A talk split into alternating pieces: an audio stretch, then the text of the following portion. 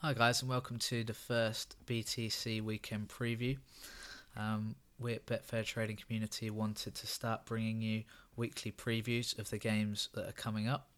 Uh, just to give you a flavour of what's going on uh, trading wise over the weekend, just to help you think about your trading and maybe make some decisions on what you want to trade uh, in the next couple of days. Um, so it's Martin here from BetfairTradingCommunity.com. And uh, the first game I want to look at, I'm going to start with football, is Premier League West Brom versus Southampton. Now, the odds on this really surprised me. Once you get your knowledge up about sports, when odds surprise you um, and you know the markets pretty well, then generally there's value to be had in taking the odds that surprise you if they're bigger than you thought they'd be. Um, it's quite a good rule of thumb to try and have an idea of what you think odds should be in a market when you're looking at it. And uh, if it's quite a bit different to what it is, uh, then obviously you know something may be amiss. And obviously some of that depends on your knowledge. Um, so I'm going to go through a couple of ways I look at this just statistically to think about okay how can I try and find whether this actually is value or not. Now, I know offhand that West Brom have been very good at home this season. In fact, they've had a very good season in general. So I was surprised to see Southampton favourites. Now, when I look at league positions, West Brom are seven points ahead of Southampton. They're both mid table, not got an awful lot to play for at this stage, um, other than pride. But um, I don't think West Brom and Tony Pulis are the type of team who are going to sit back and forget about the season. In fact, they beat an Arsenal team at home 3 1 last time out, who did have something to play for. So the motivation seems to be there. Now, Southampton have had a couple of wins in their last few away games, but that was against Watford and Sunderland, um, who currently I would have as uh, far worse than West Brom at home. Um, I know that I'd much rather face them than West Brom. And uh, West Brom have won three out of their last four home games.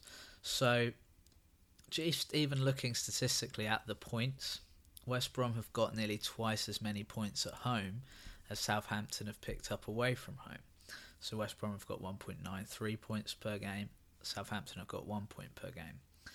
So, for me, the obvious bet here is to lay Southampton at 2.7 maybe even backing West Brom at 3.05. I'm not much of a backer. Uh, I much prefer to lay and just give myself draw insurance. Um, another option could just be to back West Brom, draw no bet. Uh, obviously, you'd get slightly above evens on that. And again, with these bets, obviously we're looking for value, but the nice thing is we're going to get nice prices by doing so. So, you know, a lay at 2.7 isn't going to break the bank, even if it loses. Of course, Southampton can win, I just don't have them as that short a price myself. I'd have them much nearer four, um, and I'd have West Brom much nearer evens. So I do think there's value to be had there, and that just gives you a little taste of, of how my mind thinks about these things. Obviously, at this stage of the season, league position and motivation is absolutely key. Um, so make sure that if you're backing a team, they've actually got something to play for this weekend. Um, similarly, I've found that I think Wimbledon against Bristol City again. Bristol City are favourites away from home. Not sure why. Wimbledon 1.5 points average at home. Bristol 0.9. Um, both got motivations to play, so there's no real reason for me um, that Wimbledon would not be favourites here. Again, I like the lay of Bristol at 2.66. Similar thing with Gillingham Millwall. Bit more of a risky one this because Millwall are in decent form, but luckily um, they're 1.83 away from home to lay. So you're not again you're not going to break the bank if that does come through. Gillingham 4.9, fighting relegations. They've got massive motivation. Millwall trying to get promoted again, so both with massive motivation. Um, but Gillingham have actually picked up more points at home than Millwall have away this season. So again, you're looking at it and thinking, okay, probably a fairly even game, but the odds are very heavily in Millwall's favour. So we have to take the value here. Of course, there's every chance Millwall do win, um, but in the long run, that should pay off if we're taking value for every bet. The final one I've looked at is Shrewsbury against Rochdale. Um, again, it's another one where Shrewsbury at home fighting relegation and Rochdale away fighting promotion. Um, now, Shrewsbury have lost their last two home games, but they were against uh, very tough opposition in Millwall and Bolton, especially Bolton, who've got the best away record in the league.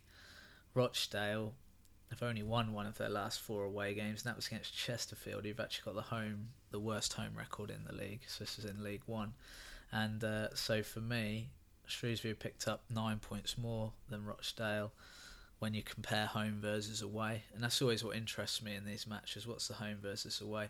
I am interested in the general form, um, but you know when I look at this, I don't think there's anything that suggests to me Shrewsbury haven't been in great form, but they've been losing by the odd goal here and there, and uh, obviously they aren't favourites at home. So in this situation, I'd be happy to lay Rochdale 2.46.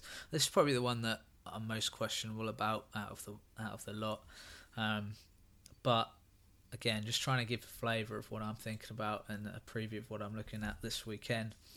So I'll move on from football um, and I want to talk golf because obviously the Masters this weekend, one of my favourite events this year. Although with Dustin Johnson pulling out, it has sort of left a bit of a sour taste in the mouth. Um, and obviously no Tiger Woods. I think the glamour of the event has uh, gone down slightly, not having the world number one or the most famous golfer in the world. But there should still be some good trading opportunities. And uh, I mean, if you're a scalper, then golf is great, especially on the last day. Odds just swing all over the place. If you can really get a hold of what's happening and what's going on, experienced scalpers should be able to make money on that market. For people who prefer more longer term trades, um, I'd be looking at Hoffman at the moment. He's uh, he's at seven at the moment, despite his four shot lead. But if he has another good day today, has a lead going into tomorrow, odds slash down to say threes, fours, that would be a point where I would personally lay him.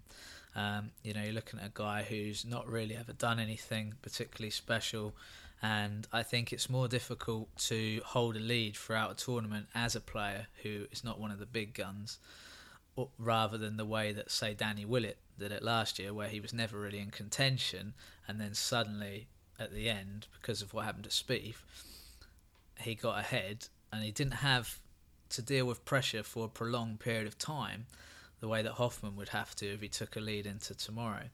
Um, and everything that goes with this is hard to take. Similarly, if someone else is ahead going into the last day, who maybe is a bit of an unknown within the circles of people who don't know an awful lot about golf, um, a bit a bit like myself, people who just watch some of the major tournaments don't necessarily know every single player in the field then I think laying that player again, if they're anywhere near two to one, three to one territory, because it's going to be very, very nerve wracking on those last 18 holes.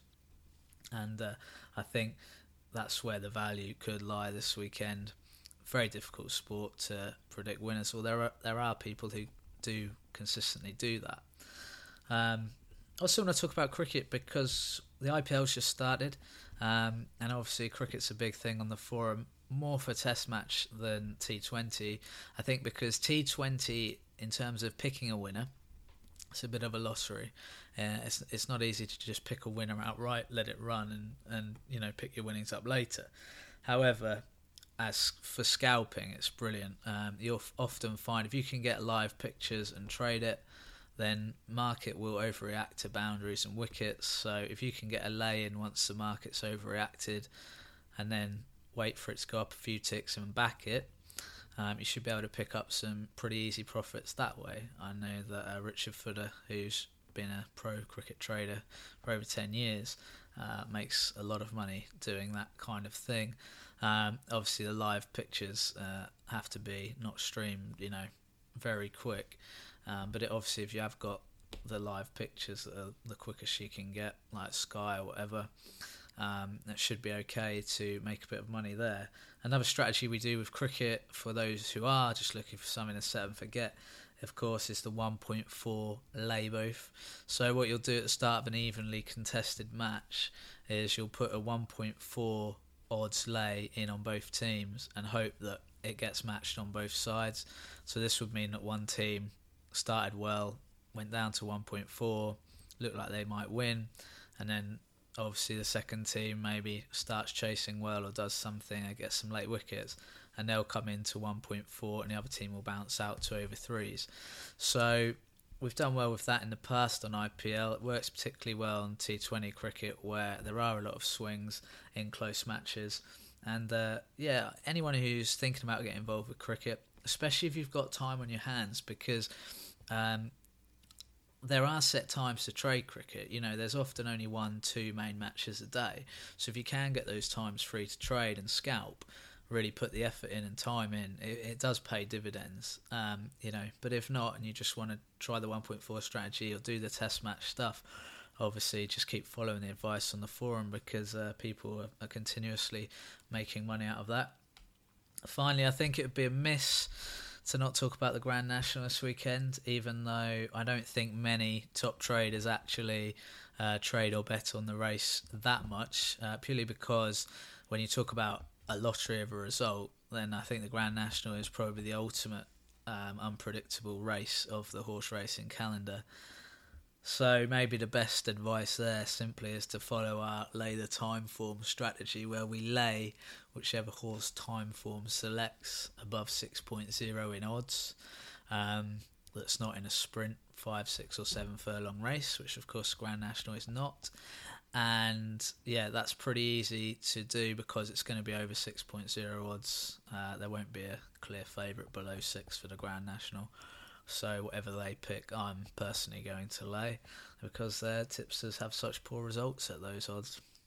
So okay, guys, I hope that's given you a little preview for the weekend. Um, it's going to be a cracking weekend trading ahead. Please, you know, talk, share your thoughts on the forum. Um, we'd love for people to get involved, and uh, we love to see the threads being updated regularly. Um, and yeah, hope you have a good weekend and make lots of money. Cheers.